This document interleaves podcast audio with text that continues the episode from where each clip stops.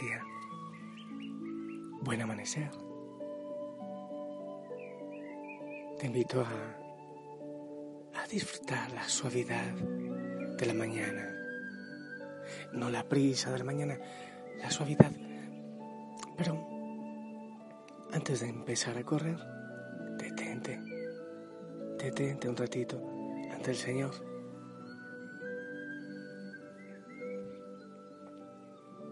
Entrega todo a Él, todo lo que vivirás hoy, todo aquello con lo que te encontrarás, entrégalo en sus manos. También, claro sí, hoy y ojalá siempre, le hables a la Madre María, no estás en orfandad. Recuerda que ante la cruz el Señor la entregó a Juan que nos representa como discípulos amados. Y desde ese momento Él la llevó a su casa.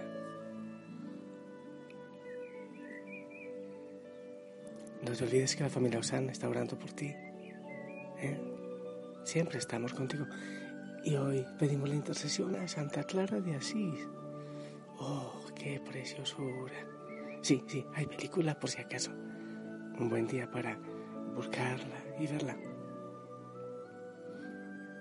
Además, en las películas de Francisco de Asís, por algún ladito, también aparece Clara. El Evangelio para hoy de San Mateo. En aquel momento se acercaron los discípulos de Jesús y le preguntaron, ¿quién es el más importante en el reino de los cielos? Él llamó a un niño, lo puso en medio y dijo, les aseguro que si no vuelven a ser como niños, no entrarán en el reino de los cielos.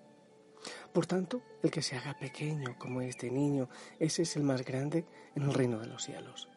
El que acoge a un niño como este, mi nombre, me acoge a mí. Cuidado con despreciar a uno de estos pequeños, porque les digo que sus ángeles están viendo siempre en el cielo el rostro de mi Padre Celestial. ¿Qué les parece? Supongan que un hombre tiene cien ovejas si una se le pierde, no deja las 99 en el monte y va en busca de la perdida. Y si la encuentra, les aseguro que se alegra más por ella que por las 99 que no se habían extraviado. Lo mismo su Padre del cielo no quiere que se pierda ni uno de estos pequeños. Palabra del Señor.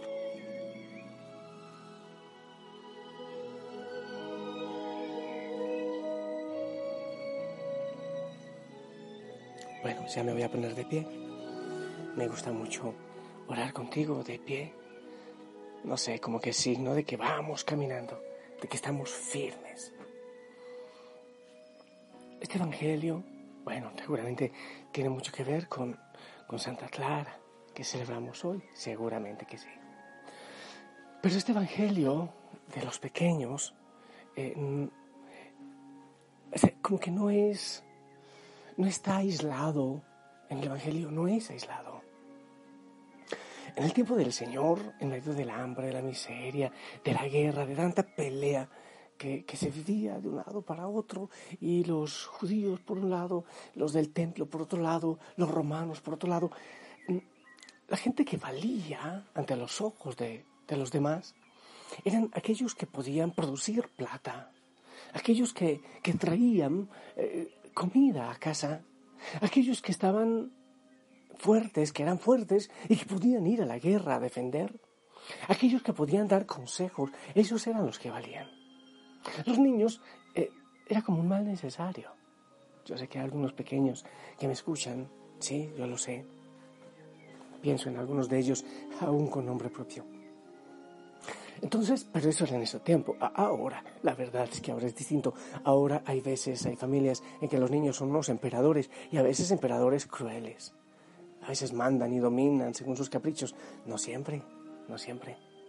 Pero, claro, en ese tiempo no valían. ¿Por qué? Porque no traían plata, porque no podían trabajar, porque no podían ir a la guerra, porque no tienen la, la experiencia para dar consejos y demás.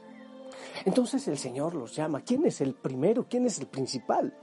La pregunta que hacen los discípulos. En aquel momento se acercaron los discípulos de Jesús y le preguntaron quién es el más importante en el reino de los cielos.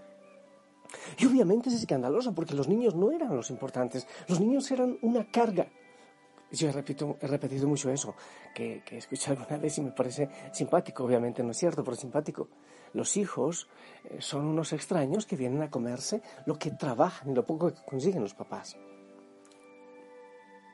Entonces, en un, en un pueblo donde los niños no son los importantes, incluso si se quiere, por el tema del trabajo y demás, son un estorbo. Qué tristeza, hay veces que, que los papás no saben qué hacer con los hijos porque los tienen, pero como lo que hay que hacer primero es satisfacer una cantidad de necesidades que a veces ni siquiera son necesidades. En muchos momentos todavía los, los chicos, los enanos, eh, se convierten en estorbo tristemente.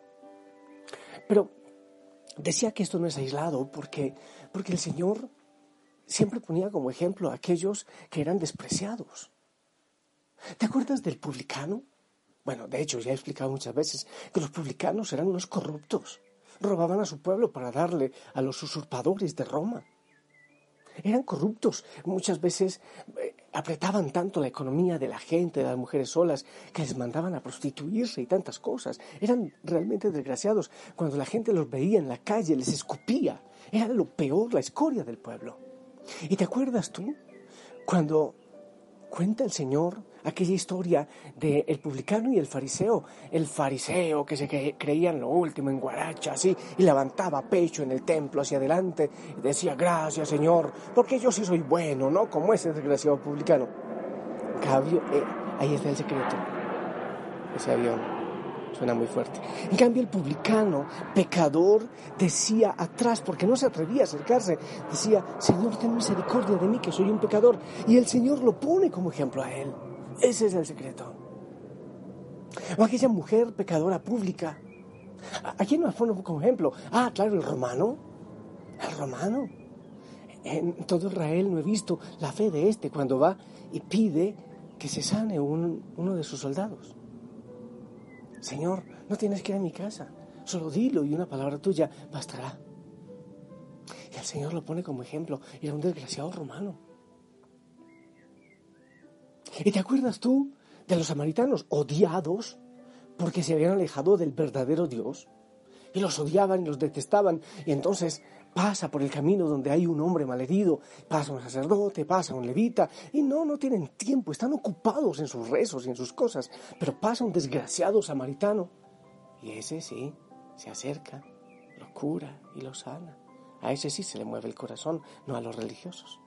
Ah, por si acaso, la samaritana, la de Sicar, ¿te acuerdas? Era una desgraciada, había dañado cinco hogares, tenía cinco, había tenido cinco maridos. ¿Y acaso no es a ella a quien el Señor manda a anunciar el reino, la primera evangelizadora de Sicar? Era una desgraciada, quita maridos.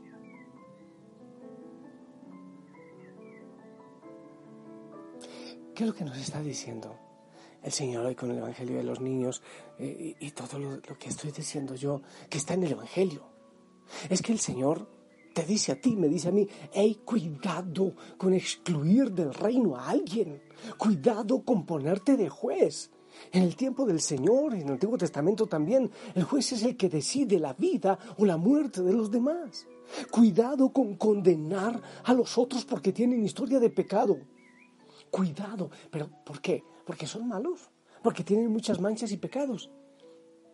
Porque quizás el peso de su historia y de su pecado les hace un poquito más fácil arrodillarse y caer de rodillas y aceptar el amor del reino. En cambio, aquellos que nos creemos lo mejor, que orinamos agua bendita, que transpiramos incienso, nos vamos alejando poco a poco del grupo de los humildes y de los sencillos, porque hay veces creernos tanta cosa nos aleja del Señor. Yo te digo una cosa y que nadie lo tome a mal. Hay veces que, o no sé si siempre, es más fácil predicar, por ejemplo, a un grupo de prostitutas, ahora se les dice distinto, pero al fin y al cabo lo mismo. Pueden escuchar muchísimo más el Evangelio que una cantidad de monjitas que se creen santitas Porque muchas veces, eh, qué dolor, muchas veces las monjitas se ocupan de tantas cosas, de los colegios, de tantas cosas, que se olvidan que se fueron de monjitas, que tomaron esa decisión. Fue por el Señor, por el esposo amado. Y nos queremos mucha cosa. Es muy fácil sacar el índice para señalar a los otros. Entonces, ¿cómo contaría la historia en este momento el Señor? ¿Cómo contaría la historia de manera distinta? Quizás seguiría sacando prostitutas, homosexuales, travestis, guerrilleros, y los puede poner como ejemplo. Se le puede atravesar por ahí alguna persona, un hombre que le ha hecho daño a niños, sí, y al Señor que dice, no los excluyan, no los excluyan, porque yo no excluyo a nadie, yo no he venido por los santos, yo he venido por los pecadores. No está el médico para los sanos, el médico está para los enfermos. Eso es lo que está diciendo el Señor. Ustedes no pueden excluir a nadie, pero sabes otra cosa, que es hermoso entender acá, que el Señor tampoco te excluye a ti, que el Señor también te dice a ti, hey, con tu historia de, pecado, también tú ven, también yo quiero escogerte a ti para amarte. Es lo que está diciendo el Señor. Así que no solo nos dice, no excluyan de alguna manera, nos dice también, no te excluyas. También yo quiero amarte a ti, también yo te amo a ti. Y Santa Clara, pequeñita, interceda por nosotros. Guarda tu dedo índice. Guárdalo. Y no, nadie es digno. Nadie es digno. Solo Él, pero, pero Él nos llama. A los pequeños que no tenían ningún valor. A los pecadores. Hijo de Osana, te voy a decir algo. Lleva ese mensaje a los pecadores, a los débiles, a los frágiles, a los que se excluyen por vergüenza. Oh, cuánto deseo. Quiero yo también. No me queda tiempo y, y, una cantidad de cosas más. Y además yo sé que puedo llegar a muchos también desde mi oratorio aquí. Pero qué hermoso que la familia Osana vaya. Otros excluidos hoy día, los que tienen COVID-19 veces se sienten peor que leprosos. Sí, peor que leprosos. Qué bueno que vayamos, donde ellos tienen tanto que enseñarnos, donde los excluidos, los pobres en aquel tiempo de Jesús también eran despreciados, también eran excluidos. Oh, sí, allá hay que ir a aprender de Jesús. Esta cancioncita para Santa Clara y para nosotros.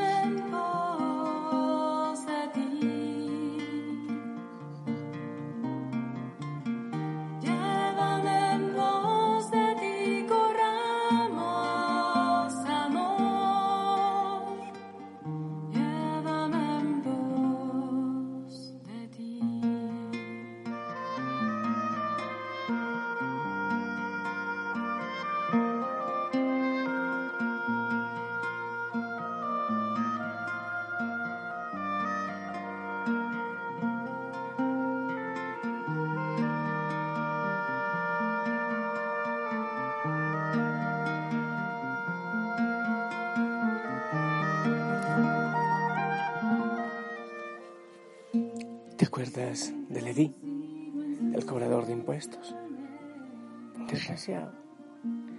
Y el Señor lo llama. Es un escándalo, es siendo escándalo. El Señor lo llama para servir con Él. Y después escrito evangelios y le admiramos, Mateo. Tú también. Que, no sea una excusa, es que yo soy débil y yo tengo como que el derecho de seguir pecando. No, no, no. Pero que el peso del pecado, que el peso del dolor que te causa el pecado, te ayude a doblar las rodillas para, para cerrarte al Señor y para seguirle. A ti. Pero, pero que no solo sea para ti. Cuando nos creemos justos, oh, qué complicado. Que vayamos también a traer a otros para el Señor. Que los atraiga. Nosotros somos instrumento, aun con nuestra historia de pecado. Yo te bendigo. Me encanta este mensaje del Señor. Su palabra es poderosa. Que llegue a ti, a tu corazón. En el nombre del Padre, del Hijo, del Espíritu Santo. Amén. Pero ya cantó Isaías. Quiere decir que la luz va a llegar en un rato. Falta todavía. Ah, espero tu bendición, por favor.